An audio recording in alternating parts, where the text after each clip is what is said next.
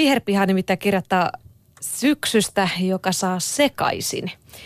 Auli Honkanen kirjoittaa siellä, kuinka saa syksyisin keräilyvimman minua himottavat ruskaan värittyneet lehdet, syksyiset marjat sekä kauniit oksat ja heinät.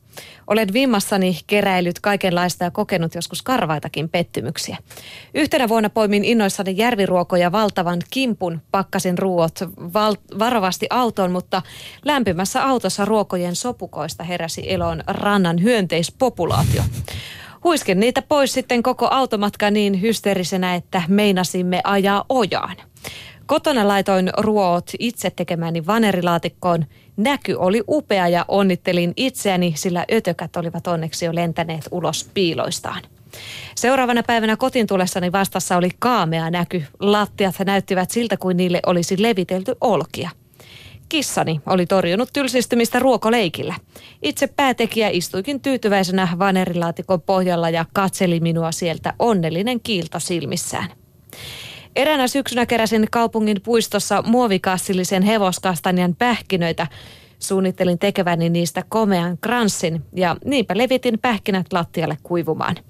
Seuraavana päivänä huone haisi väkevälle koiran pissalle. Näistä ja monista muista vastoinkäymisestä oppineena yritän nauttia luonnon antimista niiden luonnollisilla paikoilla ja hankkia kotiin vain kaupoissa myytäviä koristekasveja kirjoittaa Auli Honkanen viherpihassa.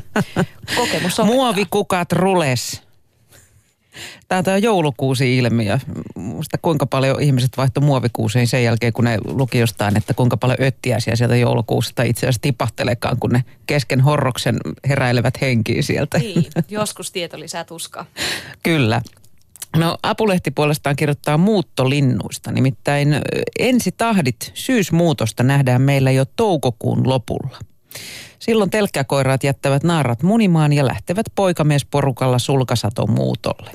Myös haahka tekee saman tempun, joten kesäisin länsirannikolla saattaa olla jopa 10-20 000 linnun poikamieslauttoja viettämässä villiä sulkasatoa. Näin kertoo BirdLife Suomi ryn tiedottaja ja Linnut-lehden päätoimittaja Jan Södersved. Ja osaavat ne naaraatkin. Pohjoisessa pesivä mustaviklo jättää koiraan hoitamaan jälkikasvun ja sitten se lähtee tyttöjen kanssa etelän lomalle. Kyllä, muuttoreitti näillä elukoilla on jo geeneissä. Ensin lennetään 5000 kilometriä länteen ja sitten 4000 kilometriä etelään. Kurjet, hanhet ja joutsenet lentävät perhekunnittain, eli nuoret oppivat muuttomatkan vähitellen sitten vanhemmiltaan. Ai, tuossa on tuollainen salmi, mennään siis siitä yli. Mutta miten lintu sitten löytää perille? Kaikkea ei siitä tiedetä vieläkään. Muutama vuosikymmen sitten tehtiin mullistava löytö, että linnut pystyvät aistimaan maan magneettikenttää. Jos kenttää muutetaan, niin ne lentävät väärin. Toisaalta, vaikka magneettikenttää on häiritty, niin vanhat linnut osaavat kokemuksensa ansiosta korjata suunnan. Sen sijaan nuoret menevät aivan harhaan. Linnut suunnistavat myös tähtien ja auringon avulla. Ne kykenevät näkemään polarisoitunutta valoa, eli löytämään auringon aseman myös pilvisellä säällä. Ja kun määränpää sitten lähenee, niin maamerkit alkavat merkitä enemmän tuo mäennyppylä tuossa, tuo lahti ja tuo järvi.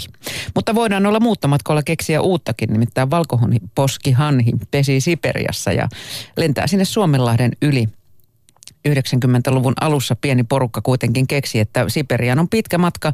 Mitäs jos kokeiltaisikin tuota Helsinkiä? Urokset onnistuivat iskemään Korkeasaaren eläintarhan valkiposkihan, valkoposkihan hinaaraita ja näin Suomeen saatiin sitten uusi pesintälaji. Ja niistä me nyt sitten kärsitään täällä Helsingissä kesät pitkät. Kyllä, näin kertoi BirdLife Suomi ryn tiedottaja Jan Söydäsvedä Apulehdissa. No yli puolet meistä ihmiskunnan asukeista asuukin jo kaupungeissa ja kaupungit peittävät maapallosta kolmisen prosenttia, mutta ne laajenevat jatkuvasti. Elonkehässä kirjoitetaan aiheesta Nimittäin sitä mukaan, kun luonnon ympäristöt silpoutuvat ja hupenevat, on yhä tärkeämpää, että edes osa lajeista tulisi toimeen myös kaupungeissa. Niiden määrää voitaisiin moninkertaistaa jättämällä sinne tänne elinympäristölaikkuja, joihin ei kajota. Parhaiten kaupungissa menestyvät sellaiset kasvilajit, jotka leviävät tehokkaasti uusille kasvupaikoille ja kestävät tallaamista. Menestyneimpiä kaupunkikasveja ovat esimerkiksi voikukka, piharatamo, peltosaunio, juolavehnä, pihatähtimö, maitohorsma ja hietakastikka. Kaupungissa taas pärjäävät eläimet, jotka eivät pelkää ihmistä. Liikaa rotta, kotihiiri, varpunen ja kesykyyhky ovat koko maailmassa pisimmälle kaupungistuneita eläimiä, joita ei muualla enää elä. Tämmöisiä eläimiä tänne sitten jää niiden valkoposki hanhien kanssa elämään tänne kaupunkiin.